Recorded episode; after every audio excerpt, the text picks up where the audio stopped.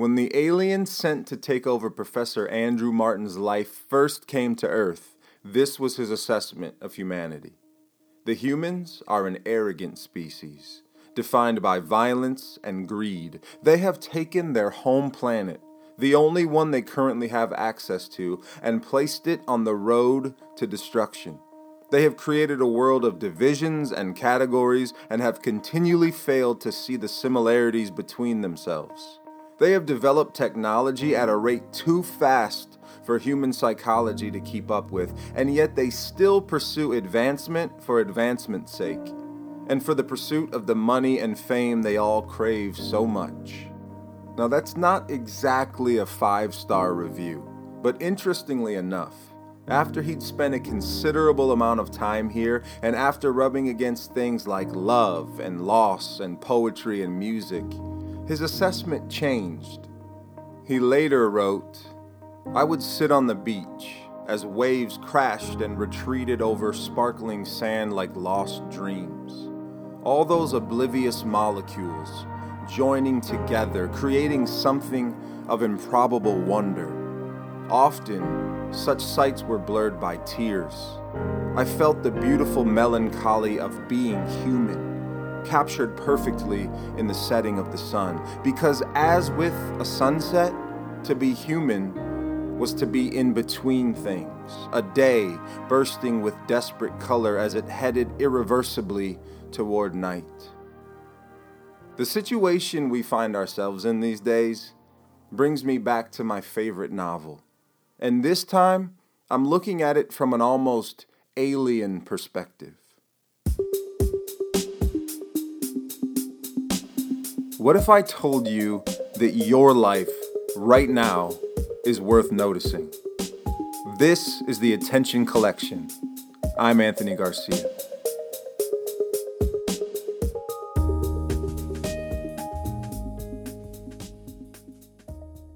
It's hard for me to put into words how much I enjoy The Humans by Matt Haig. At first, when you get into it, it's just about an alien coming to Earth to stop monumental human progress because this alien race knows something about us. We are emotionally, psychologically, and morally incapable of handling such advancement. But when you dig into the pages, you realize it's actually a love letter to the quirky, contradictory, and beautiful mess that is humanity. In a way, you get to look at yourself with fresh eyes. And I won't go into the full plot, but it asks the question what would it take for an omniscient, immortal being to find beauty in clumsy humanity? It's funny, it's sad, it breaks your heart and puts it back together more than once. And the reader gets to see this human experience from an otherworldly perspective which is fascinating because it highlights the ridiculousness of everyday life. The stuff we cling to and the things that we push away. It shows the folly in taking oneself too seriously, and it shines light on the ordinary miracles we take for granted every single day. The book is worth the read just for the beauty of the writing, but the character is what keeps you there. Because throughout the book, there are these cutting observations like this one. Let's not forget the things they do to make themselves happy that actually make them miserable. This is an infinite list. It includes shopping, watching TV, taking the better job, getting the bigger house, writing a semi autobiographical novel, educating their young, making their skin look mildly less old, and harboring a vague desire to believe there might be a meaning to it all. It stings because it's true on some level, right? But then there are just the funny observations like this one. I realized that if getting drunk was how people forgot they were mortal, then hangovers were how they remembered. What an interesting exploration. If an alien were to secretly walk among us taking notes, what would the assessment be? And what would it feel like to integrate into such a strange existence?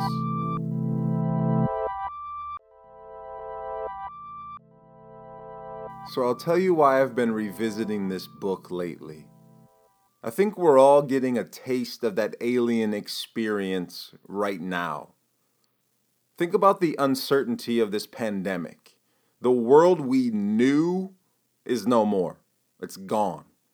We're standing naked on foreign ground, holding more questions than answers. Even our neighbors have taken on strange new forms. For instance, my family's been taking a lot of walks lately. We're doing our best to enjoy nature and maintain sanity, but we're also trying to keep everyone safe. So that means distance. In the last few times we've been out on a walk, we've encountered several other people trying to navigate the same landscape.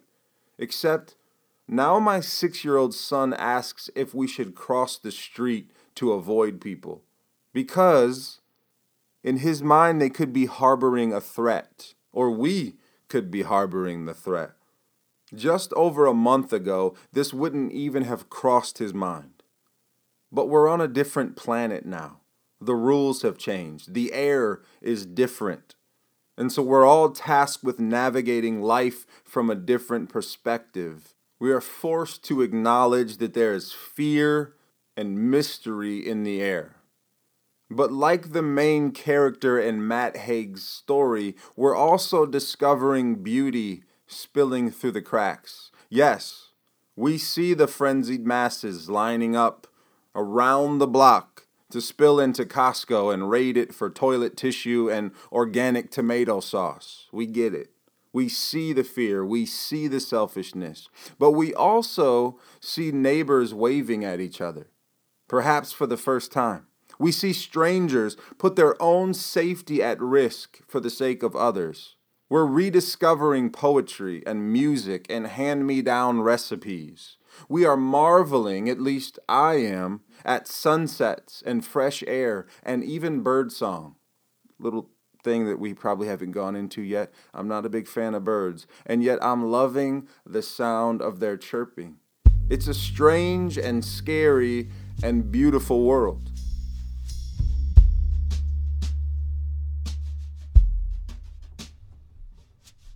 So, in this book, The Humans, near the end, written from the extraterrestrial turned human professor to his host body's son. Yes, it's a little complicated, but he's grown to love this young human very deeply. And the list is great. That's worth the price of the book itself, but I think you should take the whole thing in, honestly. And let's be honest, you probably have a little bit more time now to do that. But I just want to share some of the items from this list because I think it captures beautifully the essence of human existence. Shame is a shackle. Free yourself. Don't worry about your abilities. You have the ability to love. That is enough. Be nice to other people. At the universal level, they are you. Technology won't save humankind, humans will. Be curious, question everything. A present fact is just a future fiction. Sometimes to be yourself, you will have to forget yourself and become something else. Your character is not a fixed thing. You will sometimes have to move to keep up with it. You shouldn't have been born. Your existence is as close to impossible as can be.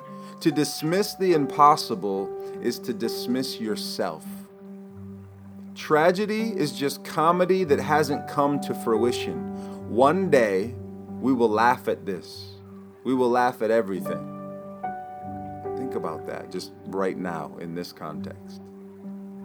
Wear clothes by all means, but remember, they are clothes.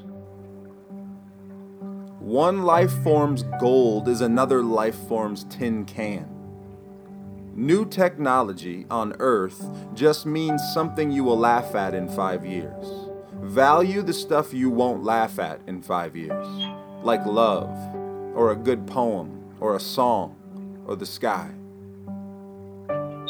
If there is a sunset, stop and look at it. Knowledge is finite, wonder is infinite. Don't aim for perfection. Evolution and life only happen through mistakes. Don't be afraid of telling someone you love them. There are things wrong with your world, but an excess of love is not one. You are human. You will care about money, but realize it can't make you happy because happiness is not for sale. War is the answer to the wrong question. When you watch the news and see members of your species in turmoil, do not think there is nothing you can do.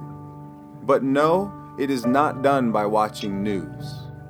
You can't find happiness looking for the meaning of life. Meaning is only the third most important thing. It comes after loving and being. What's so moving about this section in the book is that you realize it's written from the perspective of a being that came first to humanity with a jaded, distant, negative view of people. And then over time, getting in with humanity came to love, came to see the beauty of the contradiction, of the messiness of it all, and came to understand fundamentally what humanity is all about. And that love spills out. And so here's an alien describing to a human what it means to be human. And that's kind of where we are. We're rediscovering humanity. We're rediscovering this planet. And we can look at it with these fresh eyes, and we can, in this moment, be changed. Just consider this. We are all aliens of a sort on this strange new planet. And if we're observant enough, if we pay attention, we might just rediscover the wonder of being. Yes, life is messy, but it's worth living.